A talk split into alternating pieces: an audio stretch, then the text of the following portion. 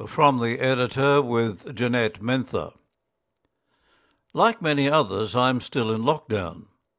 It's been a time of learning to appreciate the little things in life, like going for a walk and seeing a young child's writing on the footpath in coloured chalk. Let the sun shine. She writes a different message every couple of days. And I take a photo of each message and include it in my lockdown journal. And whether we communicate through messages on the footpath or through electronic means, it has never been more important to stay connected with friends and family. The coronavirus has fundamentally changed how we do things and has also brought new opportunities for sharing the gospel of Jesus and responding to the needs of the poor. There are many examples of new ways for doing mission in this issue of the Far East.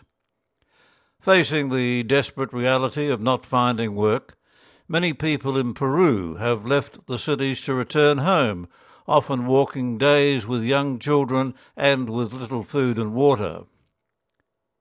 Father Joe Roos writes about offering temporary accommodation to some of those people. He was in for a surprise when they arrived.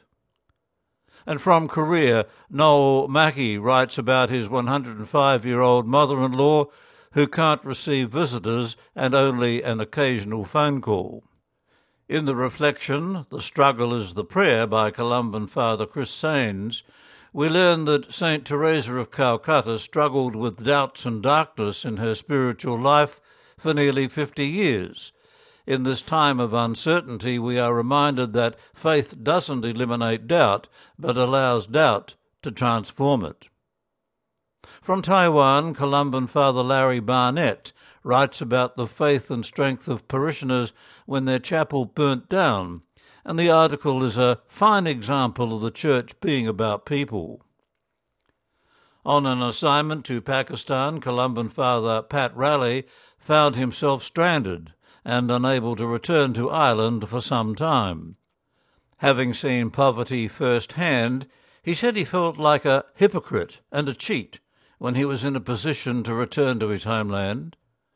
And from his Gold Coast apartment, Columban Father Warren Kinne streamed Easter ceremonies to his friends in Shanghai. We have just celebrated the Feast of Pentecost. Columban Father Trevor Trotter reflects on its meaning and the power of the Holy Spirit. Columban Father Andre Paz, stranded at home in the Philippines, set up a food distribution service to support families in need. From Peru, Columban Father Ed O'Connell writes about the teachers of the Manuel Duato Special Needs School who created virtual contact with the parents for work with 400 children. Columban Father George Hogarty, now working in Chile, shares a good news story from a couple he used to work with in Peru. A timely article with the Feast of the Sacred Heart of Jesus falling on June 19.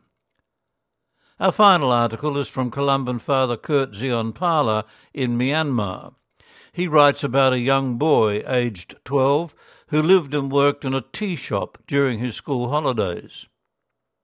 Let us pray that our lockdown experience will bring home to us the importance of staying close to family and friends. And we place our trust in God and pray that the pandemic will end soon. From the editor with Jeanette Mentha.